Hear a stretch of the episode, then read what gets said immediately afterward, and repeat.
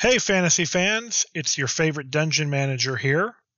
Before we start this episode, we just want to let you know that we talk about some pretty heavy stuff in it that some listeners might find troubling or uncomfortable. So we wanted to let you know before you start the episode. Of course, we try to be sensitive in all of our discussions, but some of the stuff we're covering is kind of serious. So listener discretion is advised.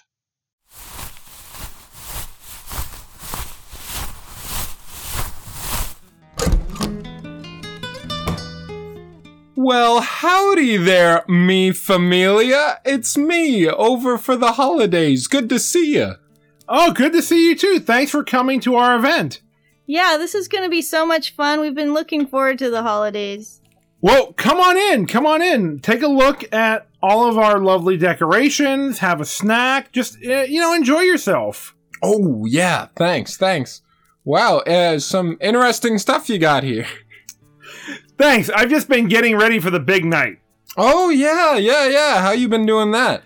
Well, you know, I've been putting out Christmas chains.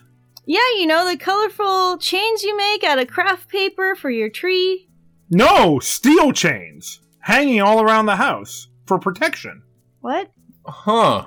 Yeah, and you know what? I just am really anticipating hearing those hooves coming down the chimney. You mean going clip clop on the rooftop? Yeah, looking forward to those sounds of the holidays. Sure, I mean, when you hear them scraping down your chimney, you know that it's almost time. Wait, down the chimney? I don't get it. And you know, when you see that big red sack coming, you just have to turn around, scream, and run for your life. I don't know. I've never had that reaction to Santa's big red bag of presents. Santa? Who's Santa? I'm getting ready for Krampus. Who's Krampus? What's going on?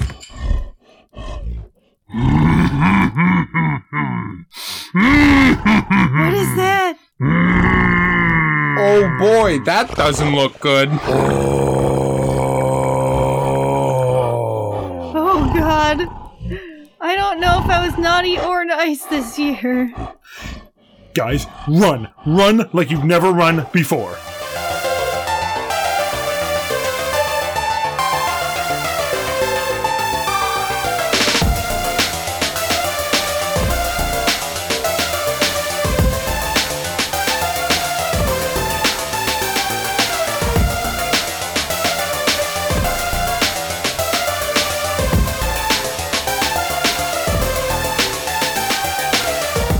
Ho ho ho, fantasy fans, and welcome to Swords and Satire, the podcast where we turn low fantasy into high art. I'm your dungeon manager, Jamie Mokel, here with my holly jolly co hosts. Oh boy. I'm Chelsea Hollowell, a gingerbread person that doesn't want to be eaten and just wants to create mayhem. That's what I was made for. Do you also know how to use a nail gun for, to commit violence against people? I'm more of an expert with the sharpened candy cane. Yeah. Brutal. A Ah. shiv, as it were. A more elegant weapon from a more civilized season. Nice. But me? Who am I? Who I- are you? Whoa. Why are you? When am I? How, How are are you? no one ever asks me that question. It's it's nice to hear, but Did we already ask why are you? I Yes. think so. But me, I'm Jack Olander, a Yule lad. Oh. so, what's your fun Yule lad name? Uh, poop flinger. That's a good one. Oh, that Yeah, makes yeah. sense, you know. Yeah, I've yeah. seen you do that a lot of times. Yeah, it's pretty easy. Yeah, You just grab a handful and start flinging? yeah, and It's it- part of our proud primate heritage.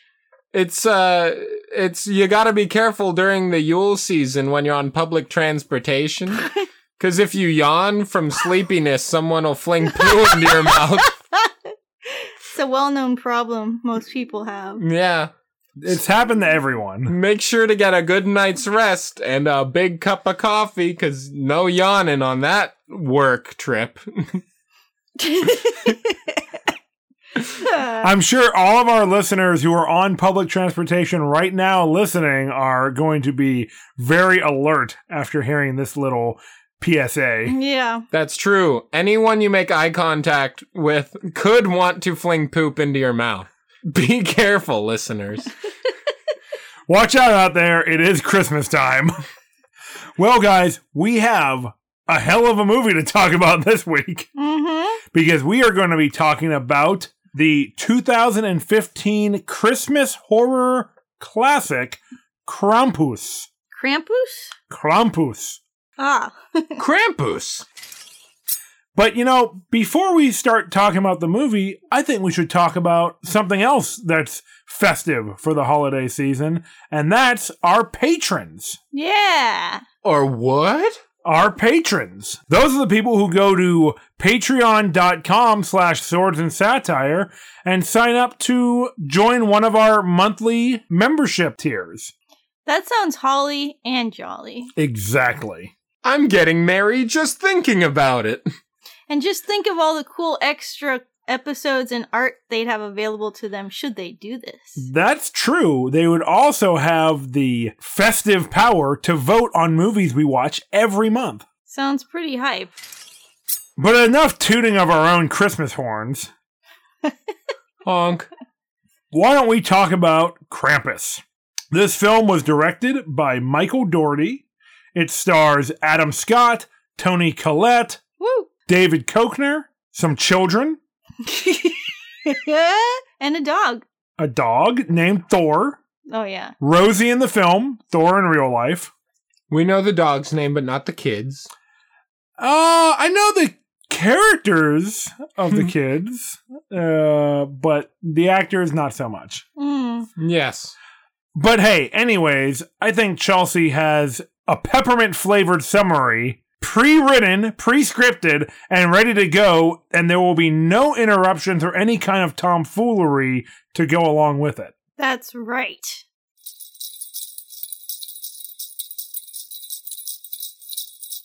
So there's this family. They're the Engels. Ah, And- Germans. They live in a snowy place that gets snowy for the holidays. We'll call it Anytown, USA. There you go. Oh, that's right next to where I Kill Giants takes place. Coastal America. Yeah, I don't think this is coastal America though. No, this is snowy America. Yeah. But snowy America is right next to coastal America. You see? Yes, true. I am going to guess that the film was probably filmed in Canada. That's just conjecture on my part, though. That's the only place we find snow these days. Hey, it's warming up out there. That wasn't why, but sure, that's a good reason. So yeah, this family, they've grown apart, but they're still getting together for the holidays. They are calling it Christmas in this movie. Christmas is a holiday, I'm told. Yep. They celebrate Christmas. The Penn SantaCon. And they're, these two families, they're joined together by the two sisters who are the two moms of both families, and none of them really get along, but they seem like they want to. yeah, they're trying real hard. Hashtag relatable. and our perspective character, Max, the Engels young boy, he's sad because he thinks that the family has lost the true spirit of Christmas. Presents? Uh, you know, there's that, but also the spirit of giving, Giving sacri- presents. sacrifice, and thinking of other people. I have to sacrifice for Christmas? My God. What dark holiday hath you wrought? so, Max, after some trials and tribulations, loses faith himself and tears up his letter to Santa. Uh oh, summoning Krampus. Big fucking mistake, kid. Let this be a lesson to all of you. Never, ever lose faith in Santa, or you too will be doomed. yes, the rest of the movie is them very rapidly, and their neighborhood very rapidly succumbing to a harsh winter chill brought on by Krampus's presence. And Presents? his effervescent quality that kind of permeates around him. It's his aura of doom. Oh, okay. I have one of those too. Oh, yeah. And he brings all of his helpers, but The- they're not happy little helpers like Santa has, I mean, they seem happy. Happy to cause terror. And chaos. and murder. I think Chelsea would be pretty happy with all of those things if, if that was her job. I would be one of the elves, I would say. I- the the Yule lads. They had some pretty awesome fucking masks, carved wooden masks. Yeah, no doubt. We can get more into that later. So, eventually, people in the neighborhood are picked off household by household. The Angles and their guests are the only ones who are really left standing, and they actually survive for a few days. Yeah, they do pretty good in a snowstorm that strands them, and apparently they're totally nonplussed by the fact that all their neighbors are out of town, except, well, it gets dark in more ways than one. Eventually, the family members are picked off one by one after they're not able to withstand this onslaught. And the only one who's left standing is Max, the one The perpetrator. Yeah, the one who summoned Krampus himself. Krampus gives him a bell with his name on it to signify this dark pact they have. Remember me, boy. now, we, at one point, we did get a backstory of Max's grandmother, German grandmother named Omi, which is grandmother. I Wait. like that. She has a grandma, and her name was Grandma. That makes a lot of sense, actually. Mhm, A grandma named Grandma. Uh, she tells them her backstory and how she had summoned Krampus in her past, so she knew what was going on the whole time. And she had a similar bell. Now, it would almost be like she could have, you know, warned Max that if he were to lose faith, then everyone would die. But she doesn't tell him that She until much later. playing it a little close to the chest. Yeah. So, in her story, she kept the bell and moved on. But Max, when he receives the bell, he's not giving up. He goes after Krampus and his crew and demands that he gets his family back.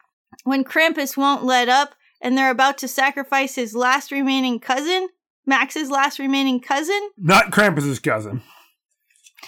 Max is kind of defeated and he says, I will sacrifice myself to save my family. And then Krampus pushes him down the well of molten lava. Bummer. and then, Into the Christmas hole. yep, That's my least favorite hole, Max- oddly enough. comes to in his bed. Maybe it was all just a dream. He goes downstairs. It's Christmas Day. Hey, maybe everything's fine. Everybody's being happy. Little sussy. I was to say, Uh. this might be the dream. uh, they're unwrapping presents. They're all getting along. Very strange, very unrelatable. And then they all kind of slowly stop and look at each other and realize something isn't right here. Well, that's after Max opens the unmarked gift. That's right. That, That has the, the bell, bell. in it. Yeah. And then the camera zooms out. You see they're caught in this snow globe that just has their house in it in some hell underground dungeon. It's Krampus's workshop Okay, Krampus's workshop. where he I- forges his chains and his snow globes, I guess. Yeah, cause maybe he has a nice side business with snow globes. There are a oh. bunch of other snow globes with other families and people trapped inside of them. Wait, is the implication that every snow globe in the world is actually a little miniature frozen in time family that has been tortured by Krampus? If we learned anything from the movies we watched, and Coraline tells us that that would be true because her parents get stuck in a snow globe like that. Oh my god. But that's about it for your summary. Then we'd better head into the sleigh ride. Yeah. nice.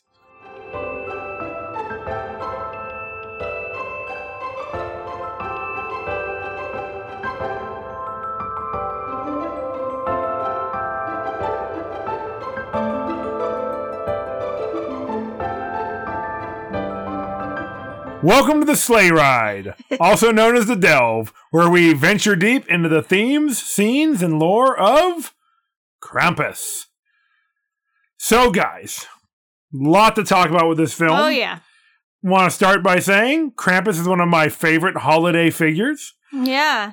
Every year, my family used to ask if I would dress up as Santa for the kids, and I would say no. But if they'd asked if I would dress up as Krampus, well, They don't ask. You just provide the service exactly. and scare all the children. So like Santa comes in, right? You leave. You get dressed as Krampus. Don't tell anyone what you're doing. Come in, Oh, uh, way ahead of you. break down the door, yes. come in and start yelling that you're gonna put all the naughty children in the bags. I guarantee you, you're gonna have some wet diapers and shit pants. You've got rattling chains. You've Yep. got a child-sized bag. Yep. You've got an Amazon purchased bottle of sprayable pungent wolf urine. You're ready. Gotta have one of those. I'll tell you guys, That's not, the way you mark all the bad children. in my family, more some of the kids really deserve the Krampus, if you know what I mean. Oh. Hey. Some of the adults too. uh, pretty much all the adults.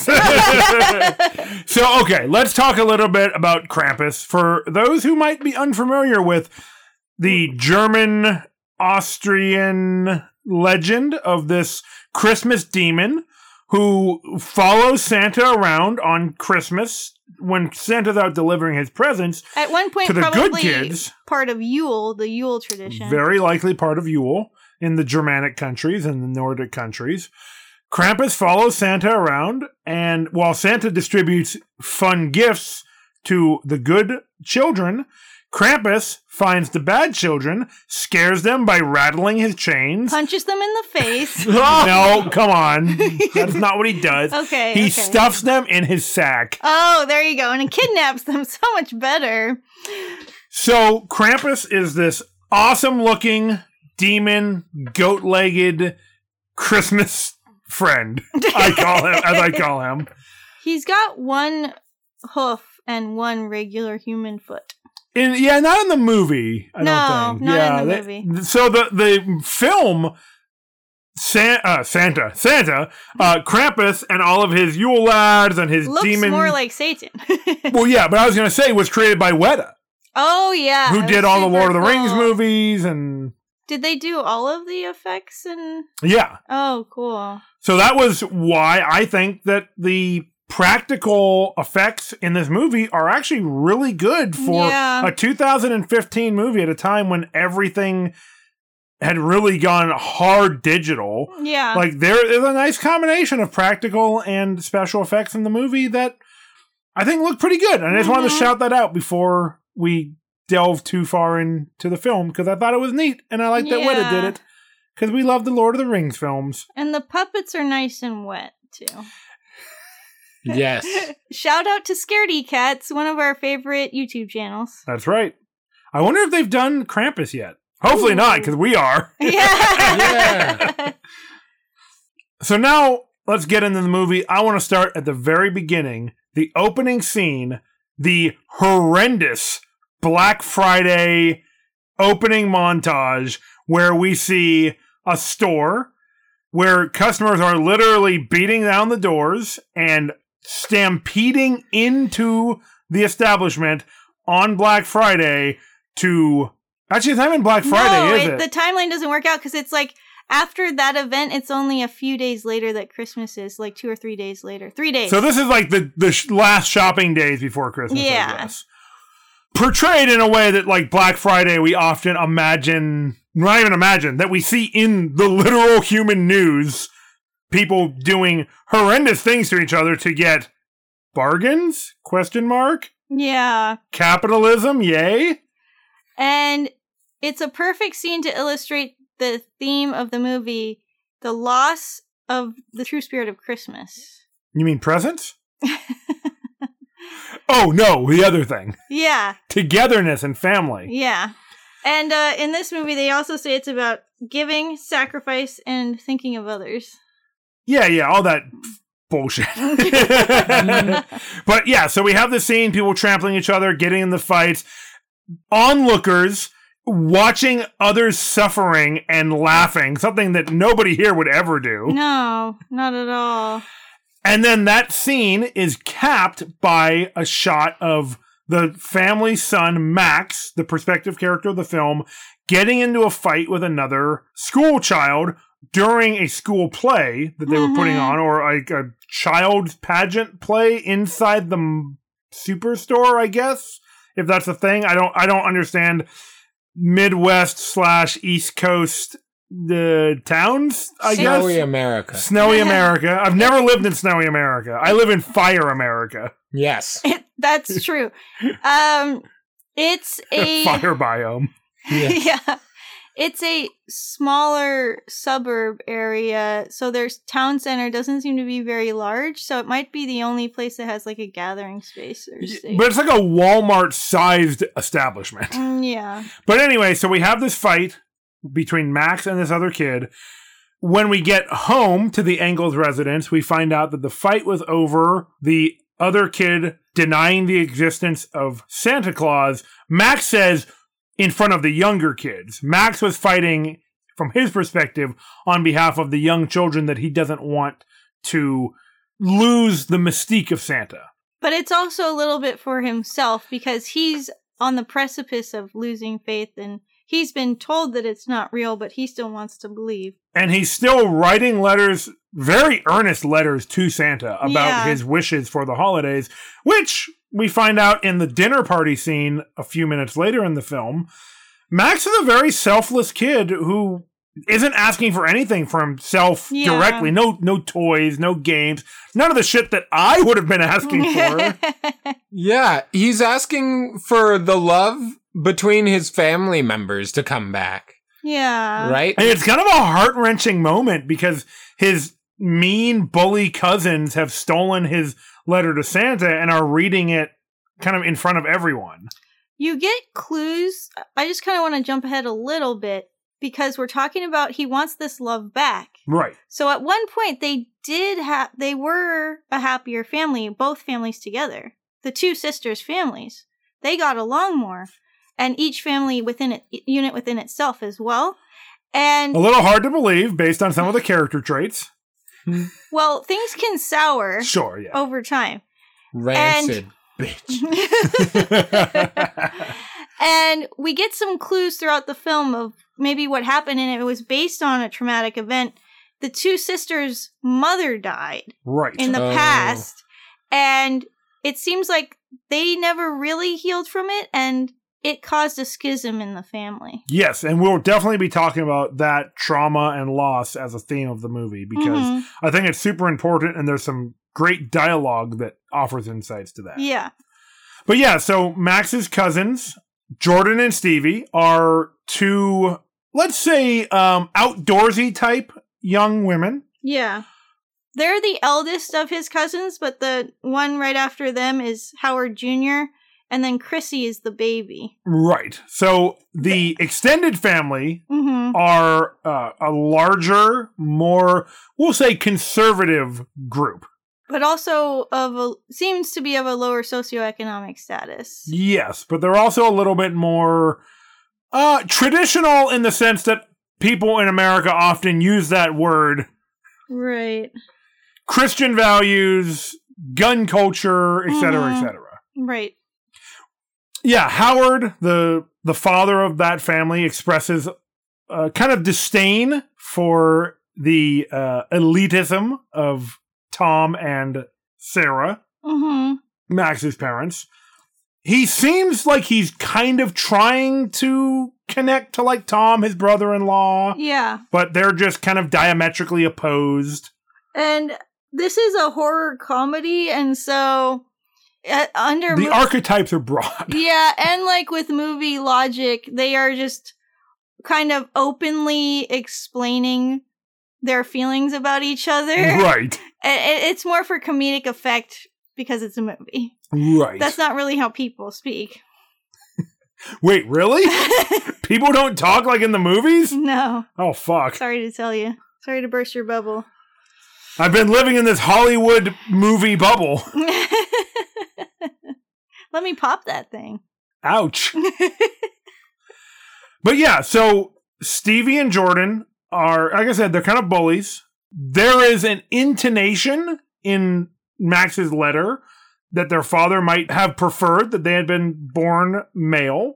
hmm They seem to have some lingering resentment towards Max. They think he's kind of a wussy, nerdy kid. They're, again, more outdoorsy, sporty kids. They play football. They go camping, probably hunting with their dad.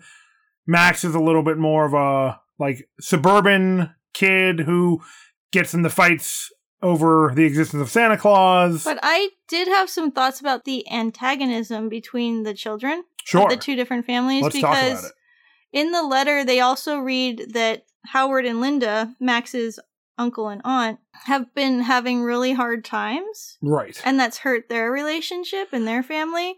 And Jordan and Stevie, Max's cousins, are children. They're not much older than Max. Right. Young teenagers, maybe, Maybe 12 or 13. Yeah. They wouldn't really have a major reason to bully Max. The parents don't seem to be regulating it at all. No, Howard And- just kind of dismisses any kind of antagonistic behavior and then is also a model of antagonistic behavior towards Tom in a way. The parents are clearly antagonistic towards the Angles uh, and Tom and Sarah. Right. we get the feeling that Linda, the sister of Sarah, Toni Collette's character, probably feels some jealousy or resentment towards Sarah, hmm and that probably gets spoken around the house to the kids, and it's going to color their perceptions about their cousin. Yeah, that's what I was gonna say. Actually, is that they probably are talking about them behind their back, and so the children pick up on that and think they can kind of perpetuate it, or they do. Yeah. There's also like a lot of juxtapositions between the two families. Like Chelsea said, socioeconomic class is a big one. Howard's family, you know, they have four kids. Max says that they're struggling financially, as I think any family with four kids, almost any working class family with four kids would be. Max Mhm. is an only child. It seems like his parents can afford to, you know, kind of lavish him with a lot of things. The grandmother lives with them, probably is providing childcare for Max. So they're kind of a they're a much more financially stable family, the Angles are. Yeah. Tom and Sarah. So they don't have the same struggles. But in Max's letter, we kind of hear that he feels like his parents have fallen out of love in a way, which is very Well, sad. He talks about how they've become estranged, Right. and he wants them to get their solid relationship back. So both sides of the family are struggling with different problems that are affecting their perceptions of themselves and of each other. They kind of, the way they both react, and through the dialogue, you get the impression that both sides think they're being judged by the other people. And they're both right. Yeah. And that is a major source of the continuing antagonism. Right. But there's another character that we haven't mentioned who's a real wild card, if you know what I mean. And that is Aunt Dorothy. Yes. Yeah. Aunt Dorothy is the aunt of Sarah and Linda.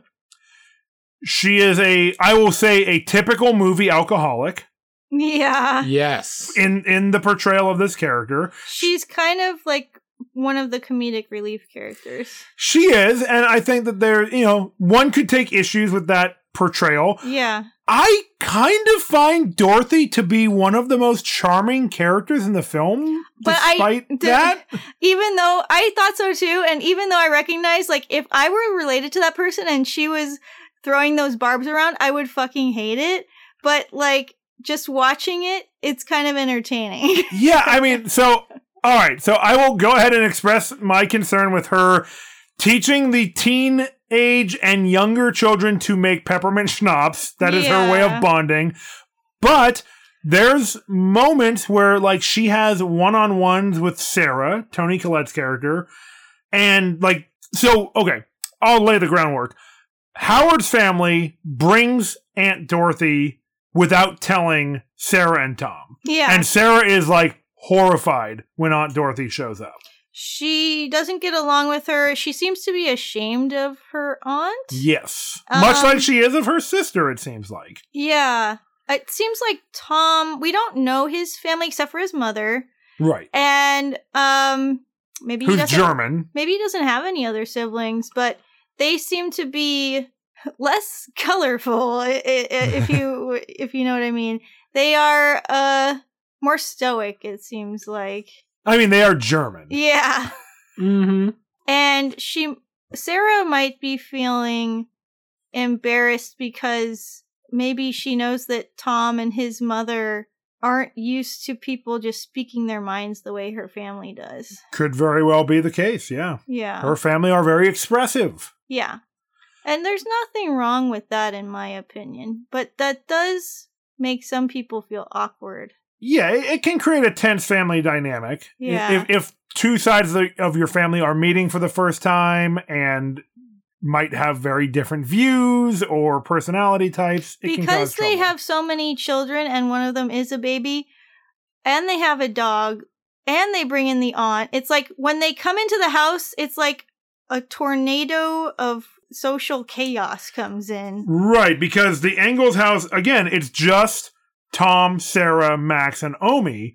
It's well and max's sister beth Oh my god, I've totally forgotten about Beth this whole time because she leaves at the beginning of the movie and kind of doesn't come back, even though so much of the movie is about finding her at a certain point. I had completely forgotten she was a character. Oh my god, I feel really dumb. and it's sad because in max's letter like it seemed like he and sarah used to hang out a lot and really get along and they've become estranged she's an older teenager so she's all about being with her boyfriend you know which That's makes why I thought she wasn't there because she doesn't want to be there. she wants to go hang out and get high with her boyfriend. mm-hmm Mm-hmm. It sort of eh, reminds me of a point that I wanted to touch on. That's not exactly a a new conversation topic, but the idea of Santa being like a training wheels version of God for children. right Oh, very nice. Yeah. Let's talk about that. Well, Santa is like a spirit out there. Now, can you start by letting listeners know who are not familiar with Santa who Santa is? Well, Santa's the fella that gives you presents if you've been good throughout the year, but gives you coal if you've been bad. Which, these days, actually good investment. Being bad might be more profitable than being good. That's true. But Santa, right? it's the spirit out there.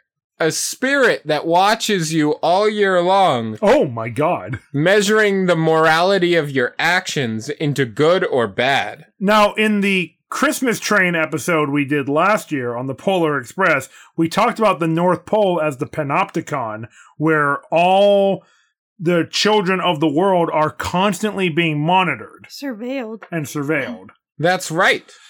Santa judges you based on your good or bad actions and either gives you something good or gives you something bad. Now, of course, good and bad in the subjective view of this powerful godlike figure. Right. That's correct. So, what are Santa's commandments? Uh be good for goodness sake.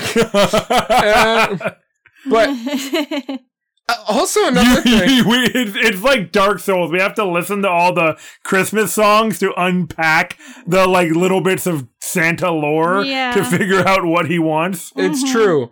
But you get gifts if you're good and coal if you're bad and is that like a reference to like burning hell for children? Coal? Oh my god, maybe. or is that class struggle because you need coal to light a fire to have in your hearth to keep your house warm for the winter and if you're poor you're more likely to get creative with the rules probably yeah, it's true. It's tr- very true.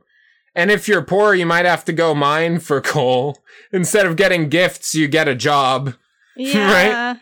But the thing is, right? oh my god. Let's focus on Santa giving you fiery brimstone of hell if you're bad, right? Yeah, let's focus on that fun take. Because if Santa is God for children, right? yes Then Krampus is Satan for children, right? I'm, I'm on board. because he takes you children specifically away in his sack if they've been naughty. It's true. It's a more severe punishment than getting a lump of coal, I believe. Yeah. Yeah, that makes sense.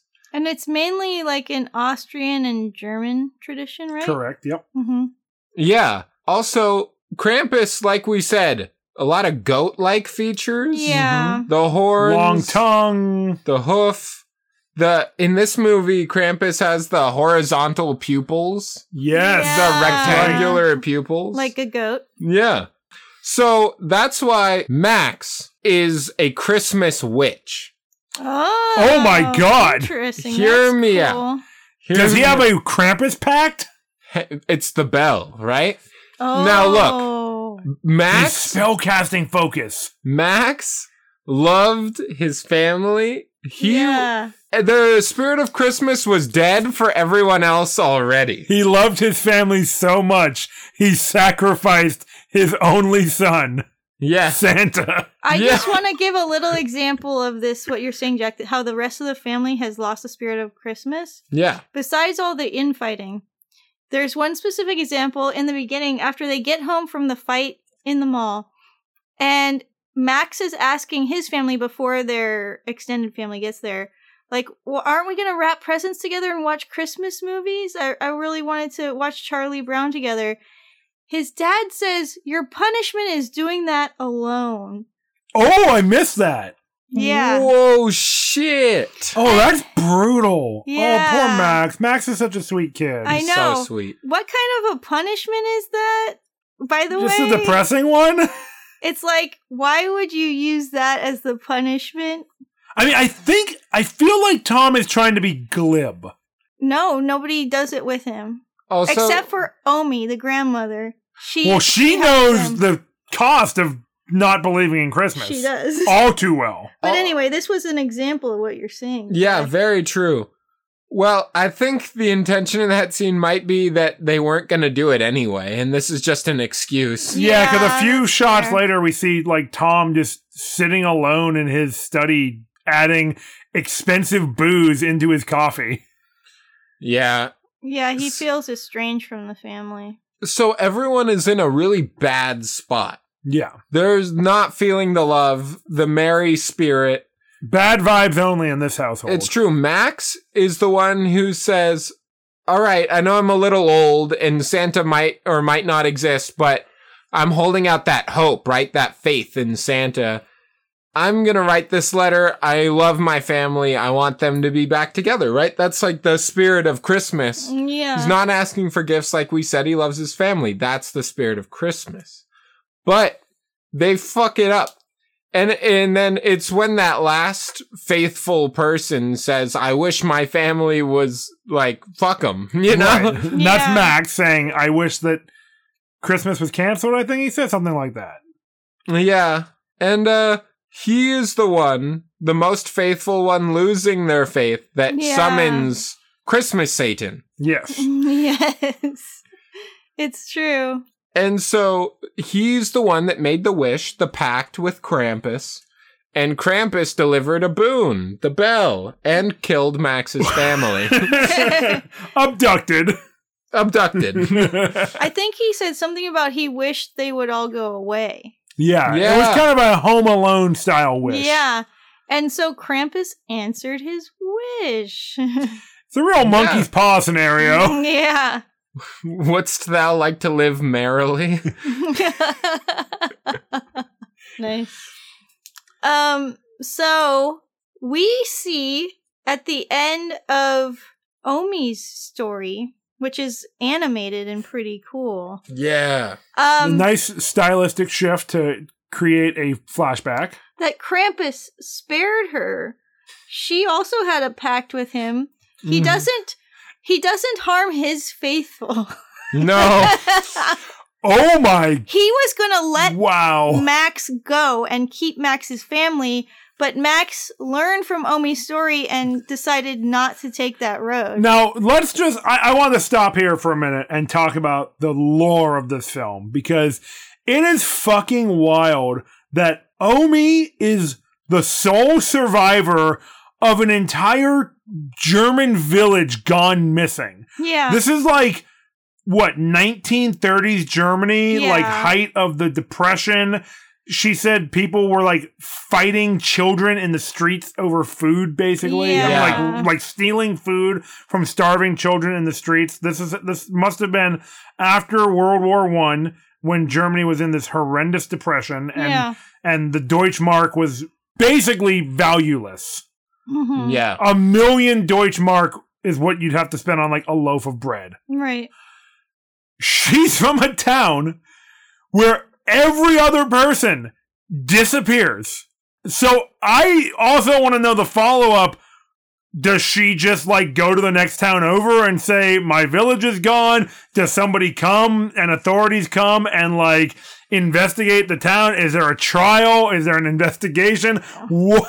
Like, Did she- how did she leave that situation to enter another society and then, like, grow up to have her own family and children and grandchildren? I know. Did she grow up in an orphanage? Was there extended family somewhere else? Like, we don't know. And how do you explain an entire town gone missing? Yeah, I know.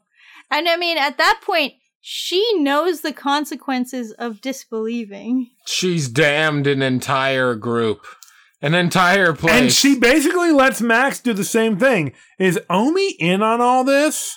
She stays behind to fight Krampus or hold off Krampus, but I don't know. I guess she does do a lot of things to try to ward the house against Krampus, like keep the fire lit and everything. Yeah, the fire is like the family's totem against the Christmas demon. But is she like the unwitting harbinger of Krampus? I think that she tries to keep the Christmas spirit alive. She's making all the Christmas cookies. She tries to help Max. She try she asks him about his letter to Santa. Like Right. she tries to keep it alive in him. Good point. Okay. But she's so the- she's the uh, the vanguard. She's the last bastion against Krampus's inevitable return. You'd think that she would have at least, since she's there helping raise the kids, that she would have at least told the kids about these stories, as would happen in a family situation. Like I guess that. so. Yeah, my family had some pretty wild stories they told kids. So it's kind of strange that Max didn't know about the implications of not believing. Also, if she had told Max and Max's belief in Santa was based on Krampus, well, that doesn't exactly count, right? Fear of Krampus doesn't mean love for Santa, Right. right? Uh, m- Oh. Mary are those who have been jolly and have not seen. yeah, you shouldn't believe just because you're afraid of the of being punished. I mean, that's kind of the American way, isn't it? Yeah, so maybe that's why she didn't say anything. Yeah. Touche, Jack. It's just wild to me that we have a character in this film who is the sole survivor of an entire town's massacre. Yeah. And that's not a bigger part of the story. She never even brings it up with her own children. It's the first time everybody else is hearing about it.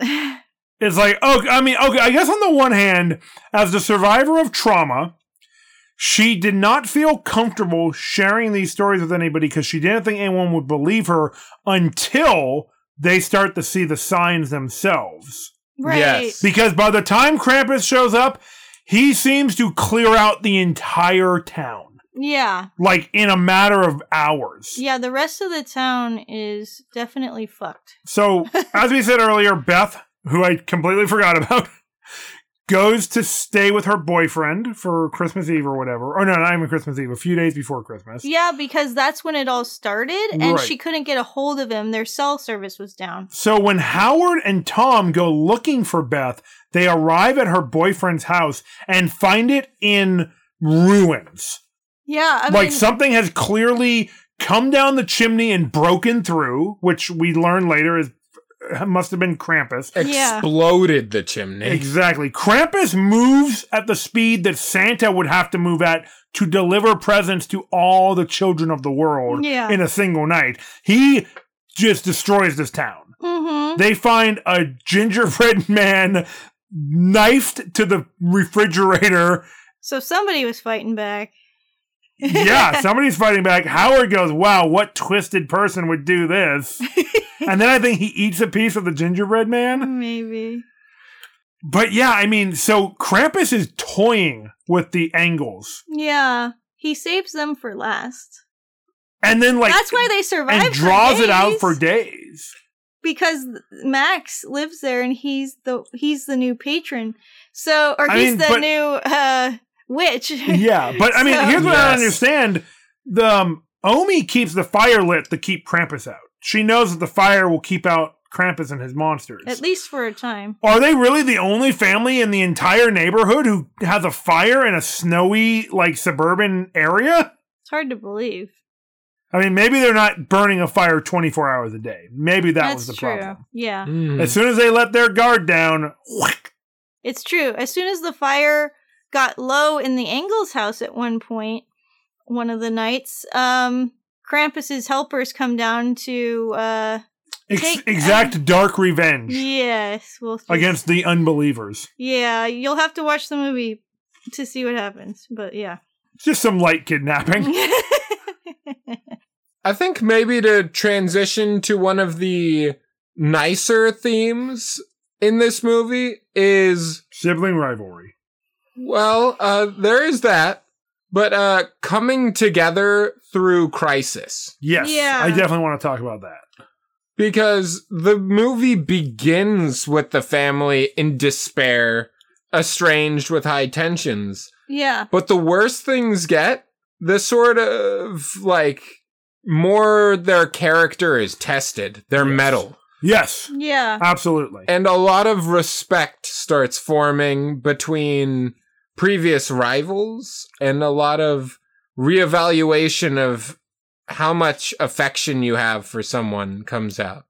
Yes, absolutely. I want to talk about that because there's a few great examples in the movie where I think they do a good job of establishing that and doing a lot of showing and not telling. Yeah. I mean, people seem to start rearranging their priorities. So, like, one thing that I really like that I thought was a good bit of storytelling is the antagonism between Tom and Howard.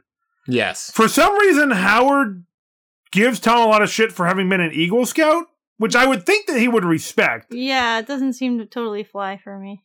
But I mean, I don't know. I, I, I guess I maybe maybe Howard served in the military and he thinks that was more valuable than Mhm. scout training or whatever. But he's making fun of Tom for being a scout. Later on, after they've kind of gone out, they've gone and shared some trauma looking for Beth and been through a really harsh time. They're starting to connect and they're starting to, to like each other more. These two Mhm. guys from these two very different socioeconomic classes and political alignments, probably. So Howard gets attacked by a creature in the snow and his leg is just torn to shit. Yeah. Tom saves Howard from the monster and comes brings him back to the house and uses his Eagle Scout skills to clean, dress, and suture the wounds and yeah. and to basically probably Save, save Howard's leg. Yeah. and so suddenly like Howard's whole perspective towards Tom changes because he sees that Tom's skills are valuable. And he saved his life. Yeah. I mean that too, sure. because it was below zero out there. If somehow Howard had gotten away from this creature, he still probably would have frozen to death because he wouldn't have made it back by himself. Yeah. So they really go out and have this intense bonding experience where they build a lot of respect for each other because they had to literally watch each other's back in insane circumstances. Yeah. So there's another example of when the family kind of starts to come together in times of adversity.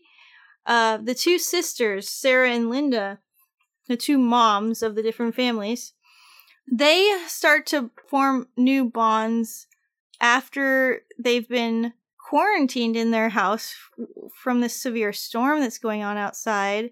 Oh, I wonder what that would be like. and uh they're kind of trying to deal with the anxiety and trying to come to terms with each other and they start looking at they're looking at the christmas tree talking about each other's children and stuff and then linda notices that sarah had the tree the angel tree topper that belonged to their mother.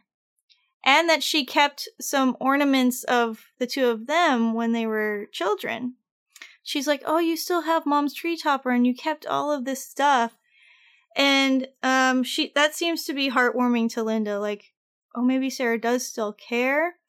Yeah, she seems to kind of view her sister as cold and detached. And then Sarah says, Yeah, I figured it's what mom would have done. And so then Linda's like kind of looking at her sister in a new light, like, oh, I guess she does care about what happened to mom and our family, and she does have feelings about it. and it seems to, their relationship shifts after that. They are start to get more supportive towards one another. Again, bonding through shared trauma. Yeah. But also with like evidence that they care about one another and actually having contact around one another helps. Yeah, well, they get a chance to have some perspective about what's going on and, and to kind of look at the situation through the lens of, you know, we're going through this traumatic experience and this might be all of our last Christmases. We'd better maybe mend some fences. Yeah. And at the end, too, when they're running away from the monsters and they've left the house, and it's only Max and his cousin Jordan left. And their their respective mothers. Well, yeah, their mothers get picked off pretty quickly, though. And it's just the two of them left. But their mothers sacrificed themselves for their children to make a route for escape. The true spirit of Christmas. So, um, that's what they meant, right? yeah, yeah. When it's when monsters are attacking you and you sacrifice yourself so your loved ones can escape. Exactly. That's a So- great metaphor for Christmas with my family. Yeah. So Max and my family is Krampus. ah, I see. so Max and Stevie or Jordan, I forget which one's which. They're in the car together, and Jordan and Stevie, whoever's left there, I forget. Uh, Let's call them Jeevy. GB says to Max, Storton? you know, come on, we have to go, we have to get away. And she's not belittling him. She seems to be feeling solidarity with him, like we have to keep moving on together. Well, we know? also see this other side of her that is, while she puts on a tough bullying facade early in the movie, we are reminded that she's just a kid. and she's showing her vulnerability here. Yeah, something that it seems like she and her sister feel encouraged to hide because of their father's Machismo. machismo. Yes. Oh, how your childish ego falls away in the face of sheer evil. That's fair. oh god. Does that require trigger warning? I feel it could. I mean, this movie could require a trigger warning for family drama, at least. It's a horror movie. It is. Yeah. You know what you're getting into. It is. So I want to talk about the fact that it's a horror movie because I think one of the real tonal issues of this film is the standard horror movie tonal issue of oh my god, somebody that we love was just like taken by a monster. Gosh, we're sad. Oh well, let's move on. Yeah. I mean, I have never been in a situation where Krampus has come to my house and started picking off my family members one by one. There's always next year. There's always this year. Yeah, that too. But they kind I mean like yeah, they like they start out like the first person to go is Beth and they're all really freaked out. And then like the next person is taken and they're like, "Oh, that's a bummer." And like it seems like each and every time they they cope with it pretty well. And again, I think this is just a tonal issue that a lot of horror movies have, probably by necessity given the content of a lot of these movies. Well, they might be in shock too. People can become kind of inured, at least temporarily, to trauma if it's happening in too much rapid succession. Yeah, And the they're not- adrenaline's still going. And that just kind of means to me that they stopped processing it. Which Yeah. means they, which could mean they're in shock. That's fair. Mm-hmm. So maybe it is realistic. I don't know. Hopefully, nobody knows. yeah. Remember to keep your faith in Christmas. And Yeah. keep those fireplaces lit if you don't. or whatever holiday you follow. Ha. yes. This, of course, like many Western films, perpetuates a very strong belief in very specific Eurocentric worldviews and Christian. and Christian. Yeah. Yeah, not a lot of diversity in this film. No.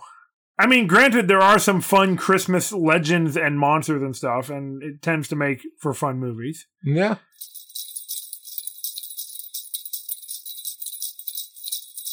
So before we move on, I want to ask you guys a question. Because there's a lot of really fun Weta monsters in this movie based on toys and Christmas decorations, and I want to know what your guys' favorites are. The elves. No question. The Yule Lads. The Yule lads, they have all of these awesome, scary masks. They're carved out of wood. They're rough hewn, but still with some cool detail to them. It's kind of a mixture of style. And then some of them are painted with like almost rough war paint. yeah, so good. Yeah. And they never take them off, which is better. I mean, why would you? Yeah. And uh, they are wearing all these cool furs and stuff, and they're mischievous. I love those guys. They're a lot of fun. And the head elf, who's kind of like the leader, maybe Krampus's lieutenant or something, he has a mask that's like Krampus's face with the tongue hanging out. Do you and think that's everything. butter liquor or Mhm. door slammer? bootlicker? Sheep harasser. Yes. You mean that Jarl from Beowulf? Yeah. Oh my gosh. it always comes back. Jamie Dunn did it. yep. That's hype. Oh, but uh the spirit uh the spirit helper that I liked was uh the snow people. Oh, Oh, very cool. Previously snow men, but you know, I don't know how they identify. That's- snow people. That's a good way Yeah. to, to frame it. They're scary. They're very scary. And they're so cool. Yeah, they're they in are. some Because they're made of snow. Yes. They're very cool. Some of the one I really liked was the one that was in sort of the scarecrow position with its arms sort of crooked downward at the elbow. It was awesome. Very cool. And you start to notice that they seem to be representations of the people that have gone missing in the town. Yes. You start to get your first inkling of that.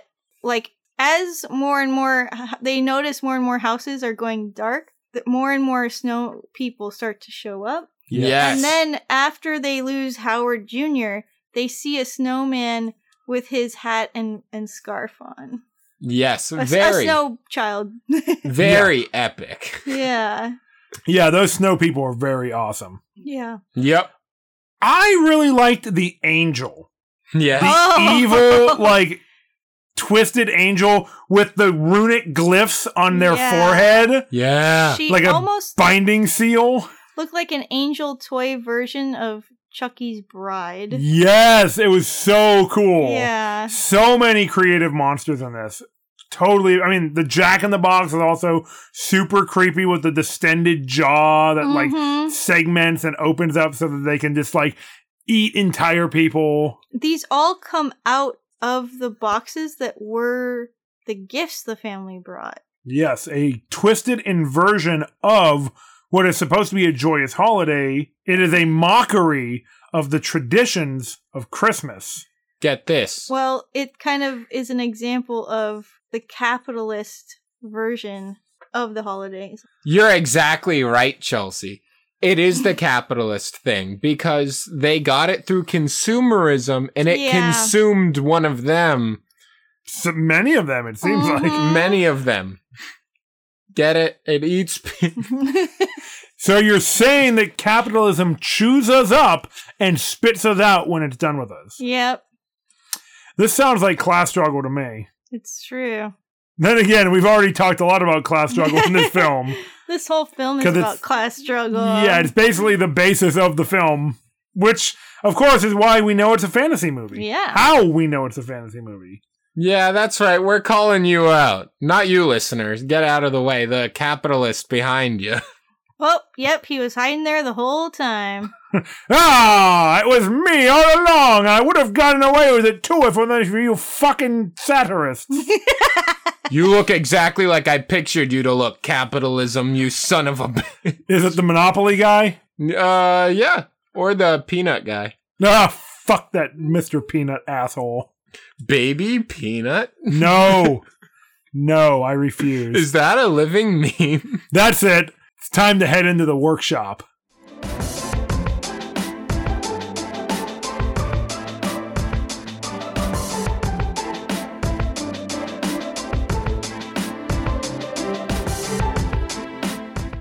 Welcome to the workshop, normally called the Smithy, where we forge a rating for this movie after we each share an epic moment or feature from the film. Chelsea, do you want to tell us your epic moment or feature and then give us a rating from 1 to 10 sharpened candy canes? Yes, I do. I'm gonna say my epic feature is Toni Collette Of course you are. Yeah. because she's a great actor and Oh, uh, everything I've seen her in, she's been a mom. And Always a mom, never a mom's maid. Whoa, my brain.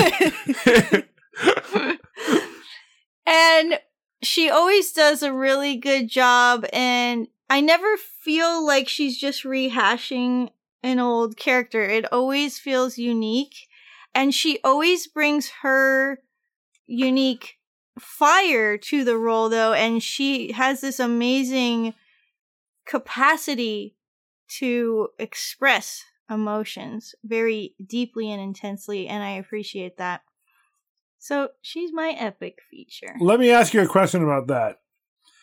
Which of her movie roles is more triggering for you, this or Hereditary?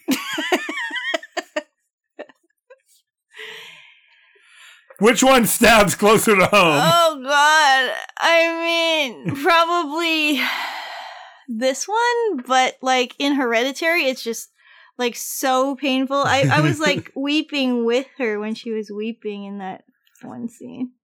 But this movie hurts your soul, right? Yeah, yeah. oh, it's pretty devastating in Hereditary, but she hurts my mind in Knives Out. Her character in that, That's fair. torturous. Also Yeah. a mother. Yep. So, I mean, I love this movie. We've seen it four times now. We I- saw this movie in theaters when it was new. Yeah, I can't get enough of it. I really love how the family is kind of has a lot of strife, but they want to get along. It's not always something that you see in uh, media. Um, a lot of shows or movies that I've seen, like if there's strife in a family, it seems like the characters revel in that and feed off of it. And these characters want to get back to some kind of equilibrium with one another. And I thought that was kind of neat. It was different. And uh yeah, the the effects, the practical effects are a lot of fun. And Yeah. it's just great. So I'm going to give this an 8 out of 10 sharpened candy canes.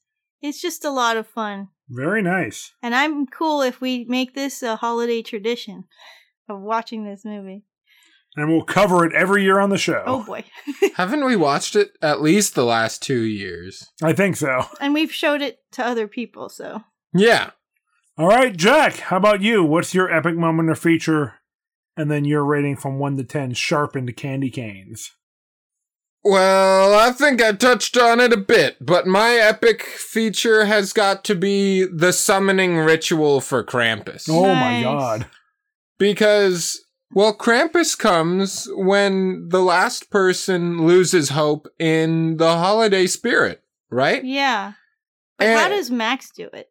Well, Max rips uh, rips up his letter and throws it in the fire and says, "I want my family fucked." Right? Well, he throws it out into the wind, oh, he does. and the wind picks it up and carries it into the moon. Whoa. Takes it to the South Pole, yeah. which I guess is where I'm saying Krampus lives. But see, it is a because witch- he's an inversion of Santa. it is a witchy ritual. It involves the elements and the moon power. yeah. Very true. Krampus, original witch. yeah. But you're absolutely right. It is a great ritual.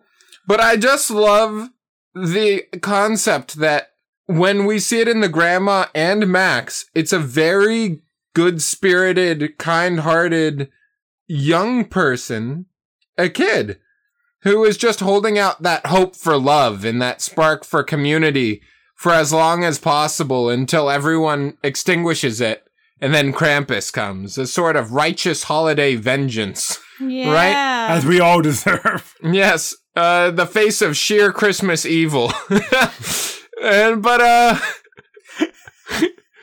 it was just it it hit pretty hard seeing that 1930s like really impoverished that kid just trying to hold on to the love of community and family as long as they can. yeah. It not working, and then the same thing happening with Max. Imagine how the grandma feels, like we said, seeing Max, this really good kid, just getting beat down by the ones he loves the most. It was a pretty, like, intense theme, and I thought it was pretty good. The movie is very fun and goofy, but I thought it was nice to have that one, like, serious, like, character you can really believe in, and it's a little kid. So, That's I'm uh, sweet. yeah. So I was a fan of that. Uh, kind of too bad he summoned Krampus to kill an entire, kidnap a bunch of people. but, uh, Yeah. Yeah, if I had to rate this movie, and I do, You do. Here I it's am. the law. here I am. Yep. The satire police are here, and uh, well, satire enforcer. No, that's worse. anyway, let's not beat around the bush. I'm gonna give this movie eight out of ten sharpened candy cane shivs, just like you, Chelsea. Nice. You're in the 8 out of 10 game. I'm feeling it's losing a little bit of candy cane swirls because, well, uh, some of the pacing was a little wild. Yeah. Yep. And, uh, you know, the, perhaps it was shock that they didn't mourn or anything like that, but I think the, it really delivered on like showing people different political opinions, finding a way to love each other. Keep in mind this movie is from 2015. It's true. We still need it. We still need that message in movies. Yep. But, uh, just like the message that Nazis are bad guys. Oh boy. Mhm. It's true. Yeah, yeah. God damn it. Yeah. But uh there we go. I like this movie a lot. I'm happy to have seen it at least 3 times. 8 out of 10 sharpened candy canes. What about you there, Jamie? What is your epic moment under feature and candy cane rating out of 10? Well, I'm glad you asked, and thank you for that. I think my epic feature is going to be one that I don't think I appreciated enough in my previous views of this film, but I've already talked about them, and it is Aunt Dorothy. Yeah. Like I said earlier, I found her in this watch through to be kind of charming. She's a little rough around the edges. She is seemingly a black sheep of the family. Yeah. Linda doesn't want her to be alone for the holiday, so clearly she has either burned some bridges or maybe lost a partner. Something has happened where she lives alone. Linda is trying to extend an olive branch. Sarah is bitter at first, but can't really say anything. And there's a scene early on when Sarah goes into the kitchen when there's a stressful moment at the dinner table to make dessert for people. Aunt Dorothy comes in for a drink because, as we said, she is portrayed in a problematic alcoholic style for a film. And that's used to comic relief, which isn't great, Hmm. but it is a movie trope. But she's kind of needling Sarah about making desserts that give her constipation and things like that. Yeah. And then then Sarah lashes out, Yeah. maybe understandably. She does belittle her for her living conditions of living in a trailer park, which is very cruel. Right, Sarah's being very classist. Yeah. And Aunt Dorothy really shifts in that moment and says, Sarah, I'm not like I'm just giving you a hard time. Like I don't want you to think that I don't care about you. Kind of Yeah. is like the tone of what she said. Yeah, I don't yeah. remember the exact words, but the tone is very hurt. she was like, Sarah, I didn't mean anything. but- Right. Yeah. And Sarah kind of doesn't take the opportunity to patch things up. patch things up because she's hurting too. It's very understandable Mhm. because they have this complicated relationship. Hmm But I liked that about Dorothy, where she does. It, she is the one who's like, I'm willing to Yeah. like just kind of patch things up if you are. And then later on, in one of my favorite moments of the movie, Aunt Dorothy has got the shotgun blasting gingerbread men yeah. Yeah. That's true. and protecting the family, yeah. Showing like she's one of the best shots. Yeah. and she's helping contribute because she's kind of again this comic relief character in a way but then she gets this moment of agency and action and by the time that she is taken away by the yule lads everybody wants to protect aunt dorothy Yeah. and she's really like kind of built up this charming relationship with them so she is my epic feature also she's portrayed by the wonderful actress Conchata Farrell, who passed away last year, sadly. Right. So this Right. is uh, my epic moment. Is all uh, what I probably would have given it to her anyways, but it's also a little way of honoring the actor who played her. Nice. Yeah. As far as my rating goes, I had already planned to give this film eight out of ten. Sharpened candy cane. So clearly, we were all really tuned in and in sync with this film. Okay. There you go. I really do like this movie a lot. It is very, very fun for all, for any of its flaws. We didn't even talk about the ending. Oh my god, We we mentioned. we it. mentioned the ending, but the ending is kind of this weird cop out, disappointing thing where it's like, oh, they're like all back together, but they're in this like snow globe realm. It has neat implications, but it's kind of a weird cop out yeah, that leaves a lot like, of questions. Okay, they can never leave home, but it's a nice, cushy house with Yeah. plenty of space, and they have all the food there. It's like this weird middle class dream reality that they're stuck in. Well, it's like hell for children. Being stuck with your family. yeah. Well, I, I mean, well, since Krampus is like kids Satan, Okay, they're in like yes. kids hell, Okay. Okay. which isn't as bad as like hell. You know, Right. Jesus, I don't know if I like where this is going. I didn't come up with Christmas. So, yeah, the ending might fall a little bit short. There might be some tonal issues and some pacing issues, but overall, it's a really fun Christmas comfort movie for me, and I really do enjoy watching it every year, much like watching Die Hard on Christmas Day. Yeah. It's something I look forward to every year. So yeah, this is a fun tradition. It's a very fun movie. I strongly suggest everyone give it a watch because I think you'll enjoy it for its campy wonderment. yeah. it's fun. And also there's really cool monsters in it. Yeah. Cool monsters. But hey, that'll pretty much do it for us here at Swords and Satire for another holiday episode.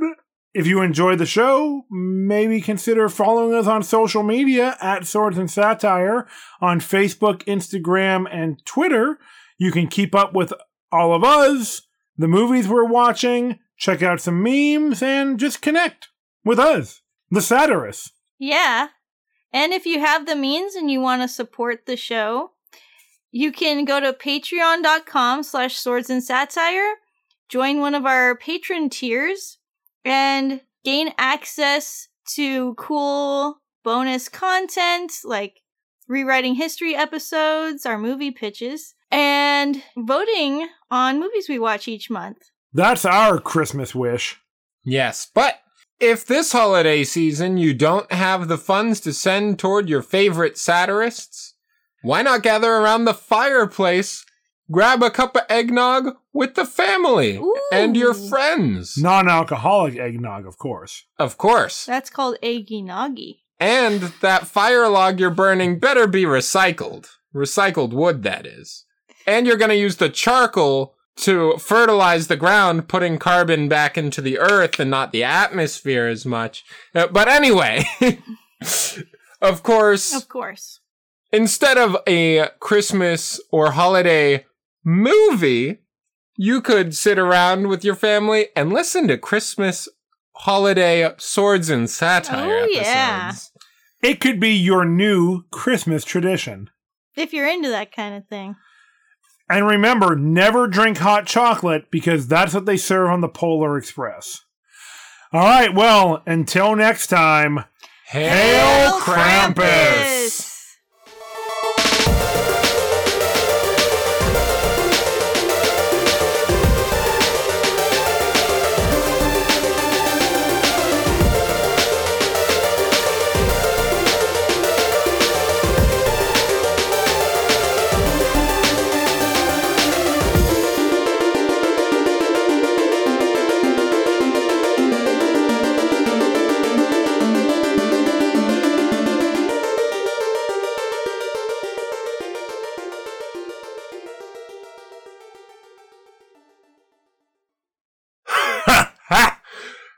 Happy holidays to you, stranger.